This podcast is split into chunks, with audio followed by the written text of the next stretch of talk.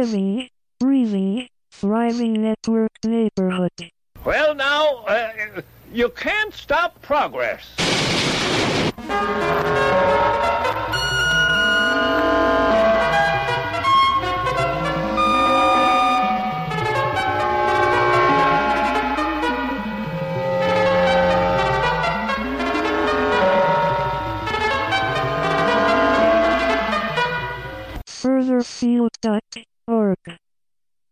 A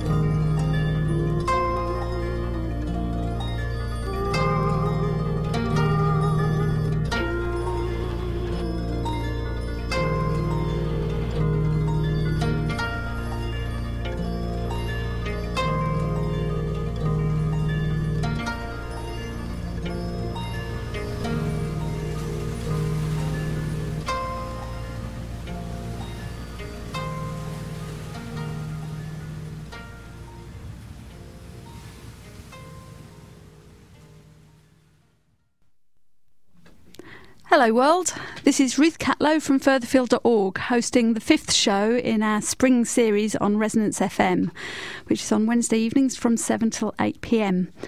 Our broadcasts feature a variety of art workers and players, individuals and groups in the blooming field of media art, where art, technology, and people meet to reflect and shape the world. I will be co hosting this evening's show with Irini Papadimitriou and Jonathan Munro. Hello. Hello, Ruth. Hello. Uh, who will you be interviewing later? Uh, we are interviewing Ellie Harrison, uh, who's um, so uh, a brief history of privatization is coming up um, at the Watermans, actually opening this Friday at six o'clock, and we have a launch event. Fantastic. So, is everyone invited to that? Yes, of course. Yeah. Okay, so out in Brentford. yes. Yeah.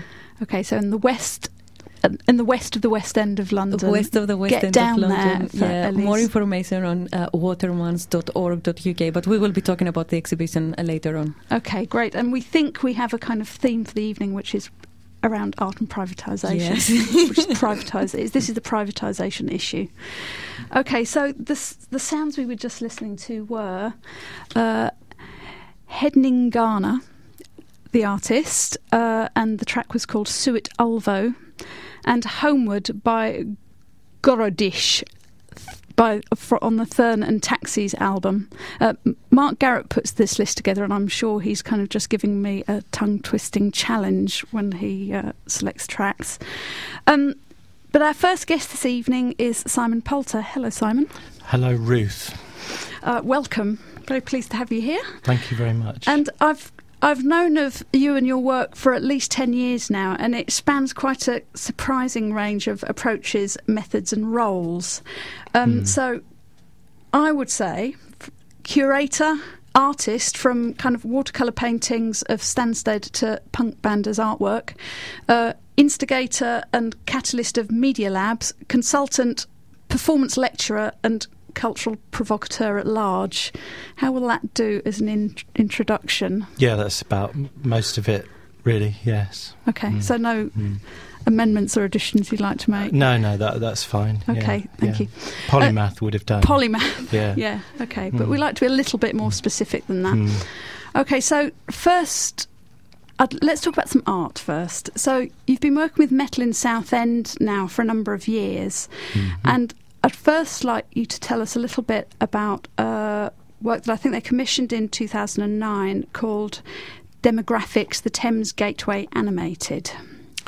Yes, no, I worked with. Um, I spent about uh, two years kind of wandering around the Thames Gateway, um, and I concluded that actually the Thames Gateway doesn't exist. It's a it's a marketing term which relates to um, a piece of land which roughly stretches from East London to Southend, and it's uh, potentially one of the largest development areas for new build housing and um, prior to the, the recent financial crash and crisis, um, it was kind of like the key growth area for London. And the s- simple idea, really, with this with demographics, was to really look at um, if you had an option to cut and paste things into a big piece of land, what would they be? So, would we, for instance, fill up uh, the Thames Gateway with lots and lots of houses that all look the same, and supermarkets that look the same, and speed cameras? We might commission. Um, a large piece of art made out of metal, or we might uh, put in some new roads, that kind of thing. And the project is, is very straightforward. It, it, it asks the question of how you might might go about doing that, putting culture into the frame at the beginning rather than the end. Okay, and from what I've seen of it, it it does something in a slightly more critical way than is usual, with uh, the language of social scientists studying kind of areas of land and areas of kind of uh, groups of groups of people, and it's it's both using a kind of language of mapping and iconography, Yes. and and it's also playing with ideas of visualization of data, and so it's kind of doing all of those things. Mm. Well, you see, the thing is that everything now has become symbolic. So if you go into an airport, then there are sort of symbols which uh, um, most people can actually understand. So, the premise with a project like that is if you were to push that idea a bit further, then you could come up for, with a lot of symbols that represent all of those different interactions. So, it's um, what I tried to do was to create a transactional language of symbols. So, I'll give you an example. Is if we were to place an icon of Canary Wharf alongside a football pitch, and then um, maybe an icon of some money, then what would be that connection? Well, um, two years ago, the connection was that um, West Ham Football Club was funded by Icelandic banks. Those banks uh, went belly up, and overnight, uh, West Ham Football Club had a major crisis on their hands. And of course, uh, that football club is proximate to Canary Wharf. So, the idea with this is actually to create a symbolic um, gaming process, really, where you begin to say, well, actually, that football pitch does connect to that cluster of financial buildings. That speed camera connects to that road, and it's looking at, at the kind of associations that are created for us by um, the process of, of uh, what's called regeneration. Okay, great. And there's there's something as well in that. So in that particular lineup of uh, football pitch, Canary Wharf and Bank was it? M- uh, money. Money. Yeah, yes. So Mm. so that is probably a link. You you may be able to make five or six stories out of that that you could probably Yes, I map mean, back in- into the news. So you start to you're, you're mapping patterns really through yeah, these it- icons. it- for it to be symbolic, it has to be open to interpretation. So Yeah. you might have a different take on that. You might sort of think, well, uh, football is is kind of something I'm not interested in, and I'm not interested in financial services. Money is a you know, major issue for me. So it's uh, I, I'm very interested in transactional analysis, and this is really how you look at the relationships that things have with each other. Okay. Now, what we'd like to do is uh, we like to conjure images in the mind of our listener. Um, Mhm. I I hope there's more than one listener actually, but we hope to get, conjure images in the mind of our listener. So, could you describe what this piece of work looks like? So, what what what does a viewer see? When yeah, it's, a, it's actually a series of um, symbols which are similar to toilet door man. Who, uh, toilet door man is the classic symbol. Most people have encountered toilet door man or woman, and um, it takes that very sort of reductive approach, but it applies a, a nice pastel shading to um, its graphical treatment. So it could easily. Um, exist as a, as a, a, a, network of icons that could be used for playing games, or they could be used for people to actually look at um, urban planning, that kind of thing. So it's a it's a reductive sort of uh, symbolic language.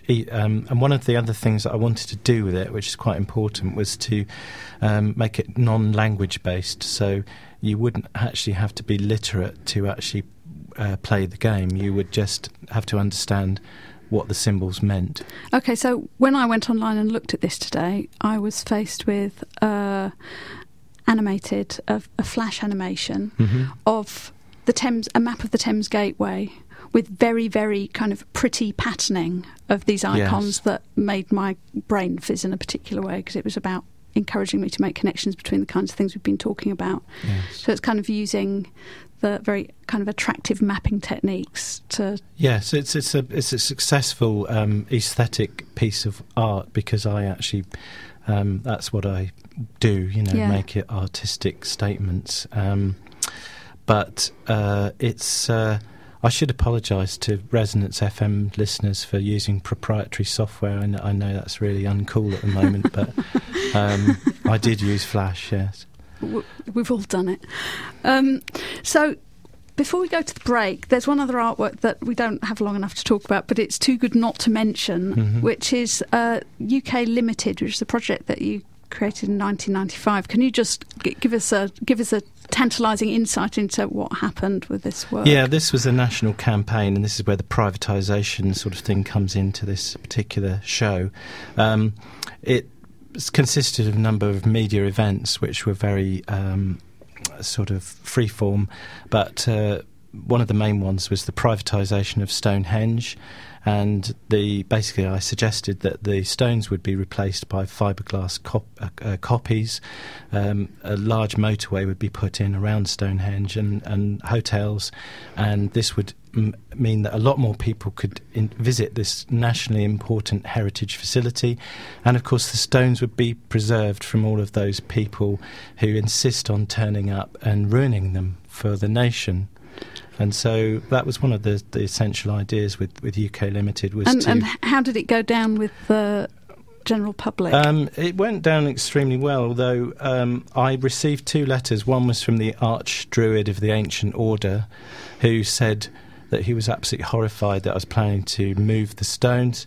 And I received um, another letter from a venture capital firm who said this is a great idea. Could they give me some money to, to put into it? Okay, so after the break, we're going to be talking about your uh, thoughts on anarchy in the big society, and Mm-hmm. this sounds like a proposal for the big society to me. So um, Definitely, yes, let's is. let's take Yeah. a break and we'll come back to it.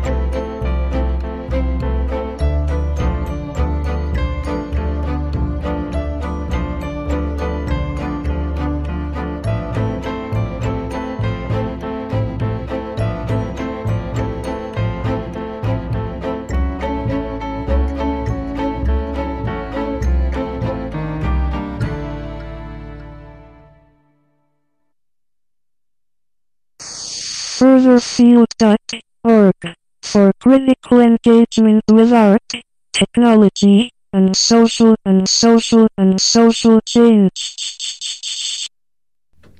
Hello, this is Ruth Catlow hosting tonight's programme. Uh, currently, I'm talking with Simon Poulter, and later in the second half of the show, uh, we'll be joined by Jonathan and Irini, who'll be interviewing Ellie Harrison. Um, I should mention that if you wish to listen to past programmes, all you have to do is visit Furtherfield's website. Uh, the link is furtherfield.org forward slash programmes forward slash radio, and uh, we're usually about two weeks behind on getting them up there, but they are worth waiting for. Hello, Simon. We're back. Hello. Um, so, recently you gave a talk at Goldsmiths on anarchism and the big society. Can you just tell us what that might mean? Yes, I'm. I'm a big fan of uh, Cameron's ideas on the big society. Uh, I think what Cameron means by that is um, that really what we should push towards is is a form of traditional anarchy in the UK, um, and I'm, I'm not sure whether they're laughing actually, but um, I am not sure they're taking you seriously. Yeah. Carry on. We'll see if we can um, convince them. I, I, what Cameron's really talking about is that we need to get rid of big government, and that means that the sort of the top-down way of doing things is going to be history. So things like the Bullingdon Club and you know sort of Oxford societies will no longer be necessary to actually form governance uh, any longer because people will be doing things locally. Okay, and so what's the what's the? I, I think you have your tongue in your cheek, but I'm ready to be persuaded that you're being Hmm. serious. Hmm. But tell me, what's the? So, if it's about localism, then what's the role of technology in this kind of? The role of technology, Yeah. yes. It, the role of technology is to give us uh, both modes. We can be local, that means that if you want to help your neighbour to put out their waste bin, then you can do that. Then you can get back inside and check your email all day and be connected to the big wide world, except if you're in China. Okay. Um, now I'm starting to feel a little bit distressed um, because you're sounding very convincing and it's sounding Mm. all too familiar. Mm. Um, one of the things that you talked about in your paper was the idea of um, the kind of tension between the individual and the the collective. Yes. So yeah, the the agency of the individual and the agency yeah, the, the, the tradi- traditional anarchy is really um, that I, I don't expect anybody um, to uh, hold their wants over mine, nor do I want to hold my wants over them. So, what we do is we treat that in dynamic form. That means that uh, every uh, process is a, an opportunity for interaction, and it can be successful or not. But if we understand that that I'm not going to work my wants off on a group of people, nor do I expect them to do that to me, then we'll all get along a lot better, and the big society will be upon us, and everybody will clearly be happy, and we will. Um, as Cameron wants us to have um, a happiness index, so we'll be able to actually have the data right in front of us, which will tell us that more people are happy. And who could argue with that? Hmm. Uh, so, what we might say is that this is what the this is the world that the big society is portraying to us. Yes, no, it's totally achievable within the, within two to three years. Yes. Whereas what I might say is that what the big society is proposing is a kind of veil over our consciousness that masks the kind of dominant ideas of a collective, the, the kind of collective human experience as the only two alternatives we have are state and corporation that are battling it out s- Mhm. somewhere else. But Mhm. we're, we're we're kind of kept under this veil in a in a kind of quietly happy world where we can negotiate who's going to take our rubbish away on a Tuesday morning. Yeah, well, in the big society, when when it's uh, when it comes along, basically, it will mean that you will um, help your neighbours. Um, you will do good uh, things, good things for your community, and that will then be reciprocated back to you. And and as I've said, that that's a very clear system. The problem with our societies at the moment is that things have broken down. There are too many people claiming benefits, just sitting back watching TV just spending the state's valuable assets, and we just simply can't afford that anymore. Quite. And, and by the way, we're all in it together. and that means you and me, Ruth. yes, we're all in it together. Yes. Okay, maybe we should have a group hug at the end of this show and just reinforce this idea. Um, I, I heard somewhere on the grapevine that uh, this paper was informed by the paper that you gave on anarchy in the big society was informed by uh, true artistic anarchist John Cage on a lecture about at a lecture on anarchy at the Almeida Theatre in 1988. Can you tell us a little bit about that lecture? Yes. I am here, and there is nothing to say. If among you there are those who wish to get somewhere, let them leave at any moment. What we require is silence.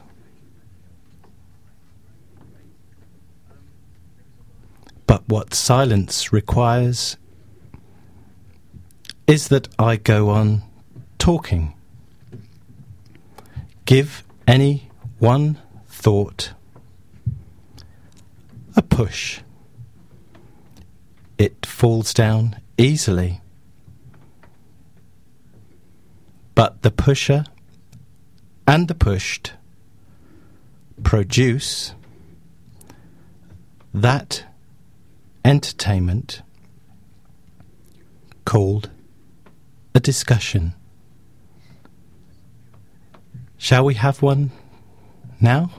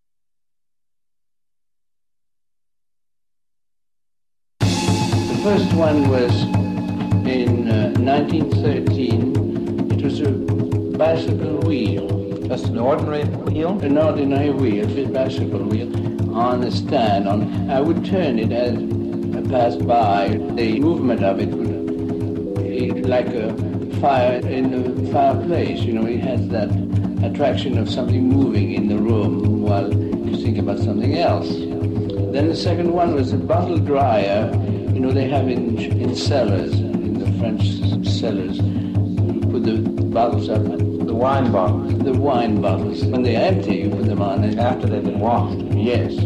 And then the third one was a snow shovel, which I did here in New York when I first came in 1915. It was just a plain snow shovel, bought it in a hardware shop. And uh, it's now, one replica of it is in Yale.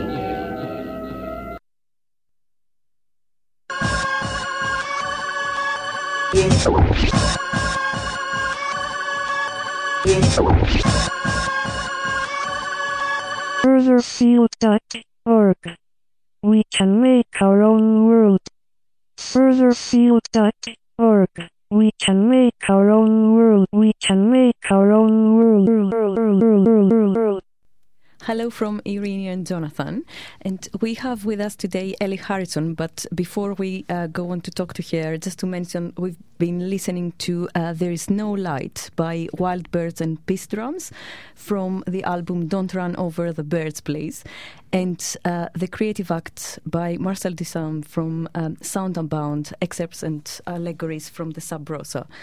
Hello, Ellie. Hello, Irene. Um, just let's go first to um, talk about uh, your various roles in your practice as um, artist, activist, and uh, administrator. Um, can you um, talk about that a little bit? Your these various roles, and because some. Uh, We've been talking about that earlier, and you were saying how um, some of these, especially the artists and activists, can be quite contradictory and so, uh, yeah, can yeah. you explain that a little bit in your? Well, work? these three different roles kind of emerged when I was trying to work out what on earth I was doing and why I was spending some of my time wanting to be an artist and wanting everyone to look at me and look at my work and think how great I was, but at the same time. finding this contradictory push to try to um, act in a more altruistic way and to try to do things that might affect real and positive change um, on on a wider society, not to mention the big society, a wider society. Um, so I was kind of aware that there was this like massive contradiction in in um, the way that I was operating. So I kind of thought that I'd think like to think about my practice as emerging from this struggle between this mm-hmm. this push and pull, um, and I guess it's that practice that kind of feeds into who I'm as an artist, but also feeds into other things I find myself doing.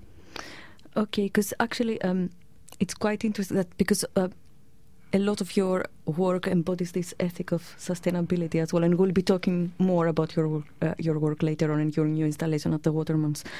So, um, and uh, I know that you've written about that uh, before, and specifically in some of your one of in an essay that um, entitled "How Can We Continue Making Art." So, um, so you mention the role of the artists as producers and um, how um, you know how these should change, like in the current uh, age of uh, environmental like a crisis and economic crisis.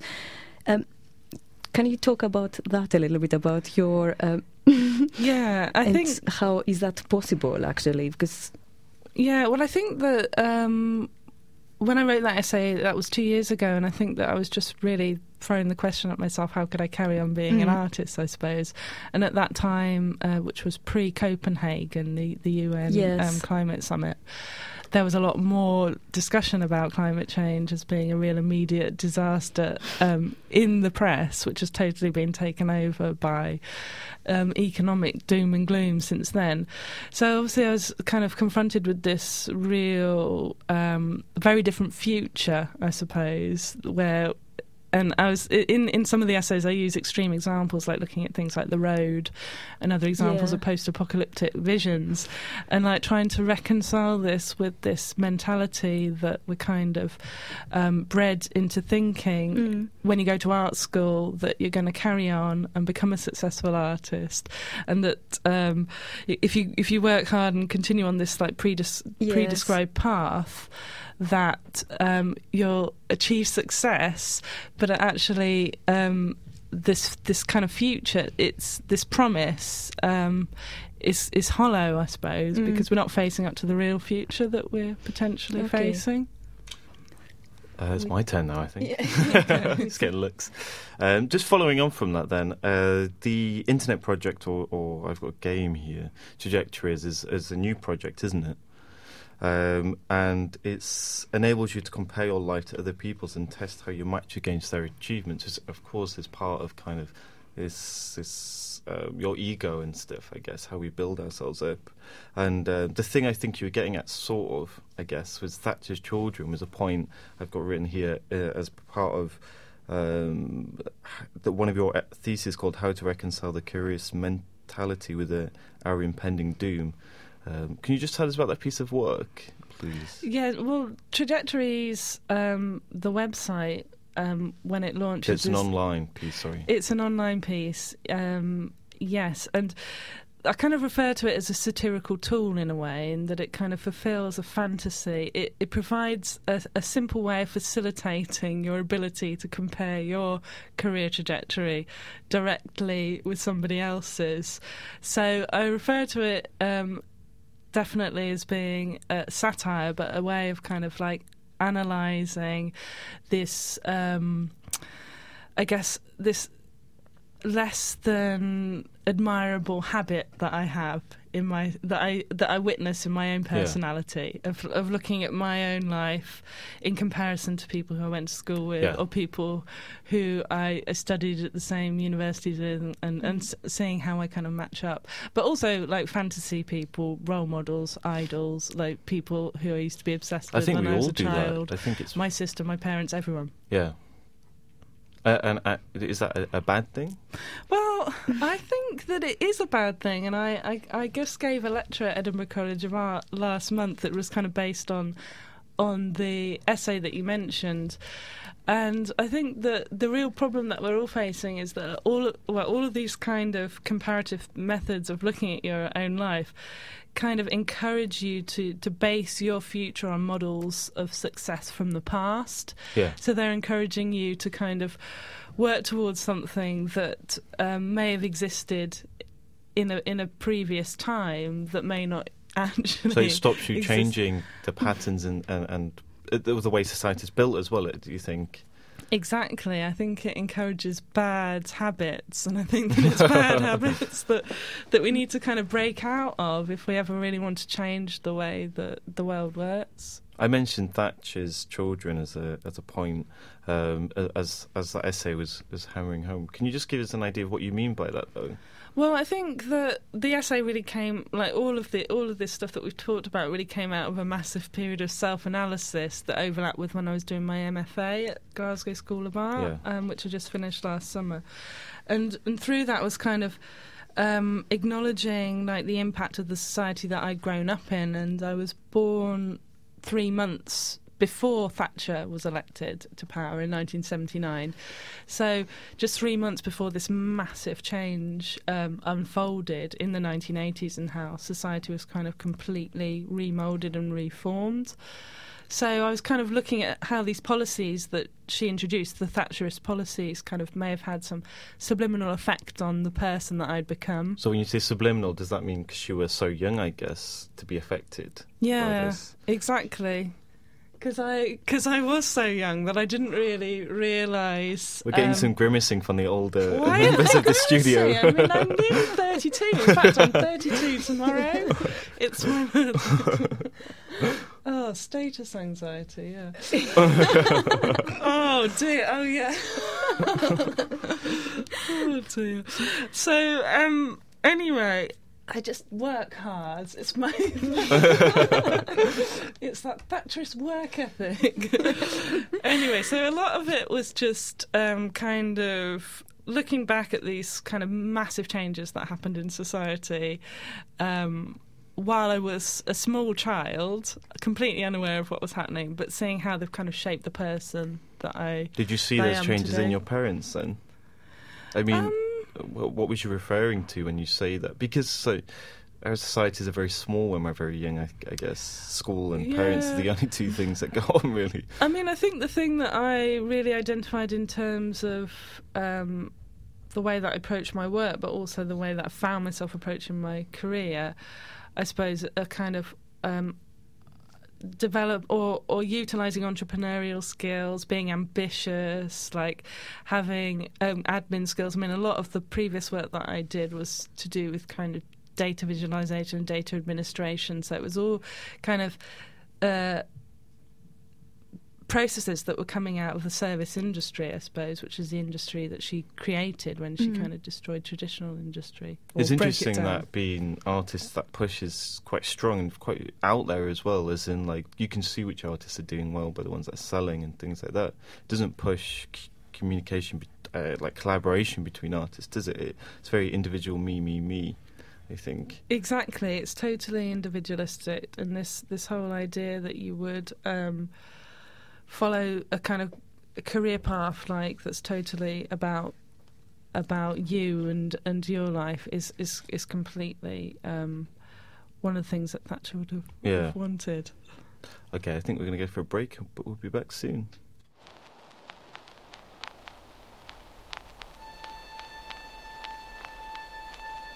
Here's an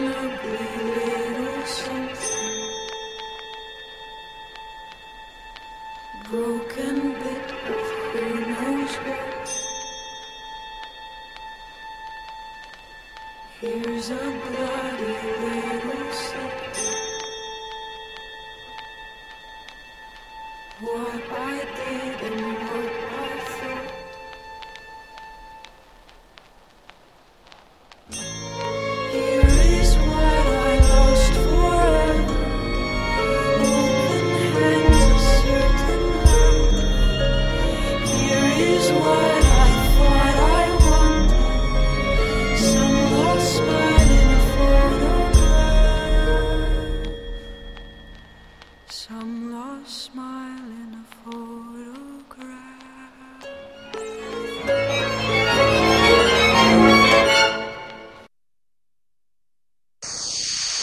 Furtherfield.org for critical engagement with art, technology, and social and social and social change. Hello again from Irene and Jonathan and uh, Ellie Harrison. And uh, we've been listening to Penelope uh, number 12, Open Hands, from, um, sorry, by uh, Sarah Kirkland Snider by, from the album uh, Penelope. So we're back with um, to Ellie. Um, Hello. Hello again. Uh, maybe we should just talk a little bit uh, more about your um, new installation at the Waterman's Gallery coming up this uh, Friday. a brief history of privatization, and you're showing along that um, also to um, other installations: the vending machine and uh, the Toy Town. Can you? Talk about the uh, brief history of privatization Yeah, well, the brief history of privatization is a is a brand new um, installation that I've made especially for this show, um, and it kind of came about from sitting in the studio and really thinking about how I could.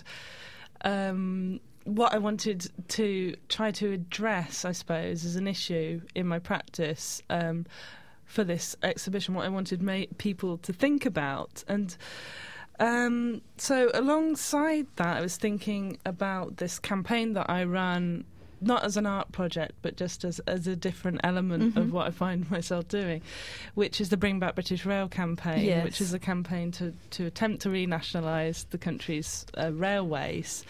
So, I was obviously motivated to start that because I am so frustrated when I'm travelling around on the UK's trains um, with all of these different ridiculous franchises changing hands all the time and money being spent on trains being painted from one colour to the next. So this is something that I care passionately about and that I would like to see changed um, for something better and for something that Mm-hmm. that services the people who use the trains rather than um, shareholders.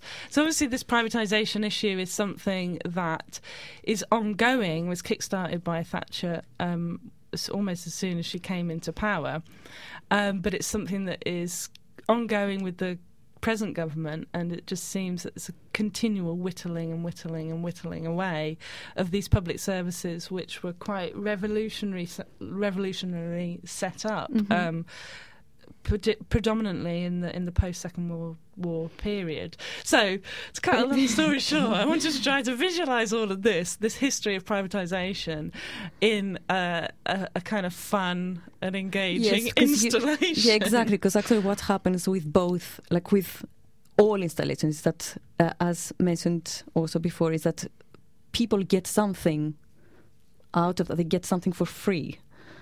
So, like, well, I, I better just describe what it is because Yes. it's, it's a kind of it's a it's a um, history of public service policy over Yeah. the last century, reenacted by massage chairs. So there's a circle of massage chairs, which are kind of there's six, which are arranged um, facing inwards, as though they're kind of the, the meeting place for a council. Um, and people are invited to sit on these chairs at any point. Uh, but each chair represents a kind of key service or industry. So we've got the health service, railways, electricity, gas, post, and telecoms. and then alongside that, there's this scrolling date, which is kind of displayed like a neon sign, which scrolls from 1900 up to the present day. And this kind of is illuminating the room, which has a bit of a seedy vibe to it because these chairs vibrate, make a sort of buzzing noise. Um, and the, the, the, this, so this neon display will kind of flick from well blue to yellow initially when the Liberal Party was in to red, um, depending on what corresponding with the corresponding with the that- date, yeah, uh, yeah. the the party that was in power at that time, and then at the points at which these industries were kind of nationalised, the the the the chair which represents Yeah, that service or industry switches on, and then remains on until if and when it was privatised. So what you get from that is, well, we don't quite know yet because hopefully we'll find out tomorrow when the show opens. But people will come in and they'll be able to sit on the chairs at any point, and they'll either have a massage or they won't, and then they'll hopefully relate that back to the date in history and whether or not that service was privatised or not. And then you get these kind of flurries of activity with in the in the 40s, as I mentioned lots of chairs switching on when um, Attlee's government nationalised all Mm. of these industries. Um, and created new legislation so that they had the power to do that. And then in the 80s and into the 90s, you get these kind of buzzing sounds eventually switching off as the industries are kind of sold off one by one by Thatcher and Major. Okay, great. It's quite explicitly saying, basically, as I read it, um, as pri- pri- uh, to be nationalised is to give you a massage. That's very Yeah. clearly saying that But a you- massage is you good, I presume. seen- you haven't seen the chairs; they're very seedy, and so it's more also- like being sex dip or. Well, I don't know. I don't know quite what the the the experience is going to be, but I, I want to sort of slight um, uh, kind of political ambiguity, I suppose. I want people to kind of make those I think that's interesting. connections or think about You it. you mentioned the ambiguity in a sense. I was just wondering from previously what we were saying the Thatcher's uh, children point is I, I still sense that there's kind of there, there is ambiguity there. Was uh, uh, I mean, there's so much has been written about Thatcher and all that about privatisation. It's no it's no secret or anything, is it anymore? I think it's very explicit at the time anyway. So I mean. Is it? Uh, what do people do with this information? They go, out, they they experience it, and then what do you expect from it? Do do you expect anything? I guess. Well, I think that the important thing about it is that it's kind of a survey of history. So, yeah, it was no secret that these industries were sold off in Yeah. the 80s, but I think that it's really important to remind ourselves of the history of, of the of, Yeah. of this thing now because it's still Mm. Now, happening. now as ever, I guess. It, yeah, and it's not such a dramatic thing that it's happening. It's more accepted, and it's just more kind of going on. So there, obviously, I do have a political agenda, and I do lie on a specific side of the I fence can guess when it it comes is. to it. But but with, I mean, with a lot of the work, something like the massage chairs, um, like I was, I was looking at them today in the gallery and thinking, well, they're kind of symbols of kind of 80s yuppieism in a way, Okay. and actually, like to sit on this chair and to have this indulgent massage, which is actually quite cheap and tacky but but like is this actually a good thing? And and um with the vending machine which is the other work that i'm showing alongside um the new installation the vending machine is rigged up to a piece of software that um vends out free packets of crisps when news relating to the recession hits the headlines in the BBC News RSS feed. So again, it's vending out a packet of crisps. Why, why crisps in this case? Um, well, because I want this sort of. It's not that of- important. I just I want I this was kind of sort of, um, I guess, an ambiguity about whether or not it's a good thing to get a free packet of crisps. Because if you sat in front of the, of the vending machine every day, like these poor box office staff at the gal- at the Watermans are going to have to do, then you're going to end up eating a hell of a lot of crisps, which may have a negative impact. But at the same time, excited about the thought of coming up to a vending machine and finding a free packet of crisps in it. Because as a child, that used to be like the most exciting thing that could possibly happen. Your food So- habits. There's a there's yeah, people can make their own minds up about, about whether or not the crisps are good. I think we um, we have to um, to close now, and uh, just to mention that the uh, brief history of um, privatization opens on Friday from uh, six to nine. We have the uh, launch event, and everybody's welcome. And um, Ellie's uh, website is. Um, ellieharrison.com where you can find information about uh, all her work and uh, also watermans.org.uk uh, you can find info about the opening hours and the exhibition and um, just to mention the next uh, two tracks it's uh, the same old man by uh, karen dalton in my own time and the Rigmarole Sellout by Exploding Plastix from the album Treated Timber Resist Rot. And thank you very much for listening. Bye from us. Bye bye. Goodbye. Bye.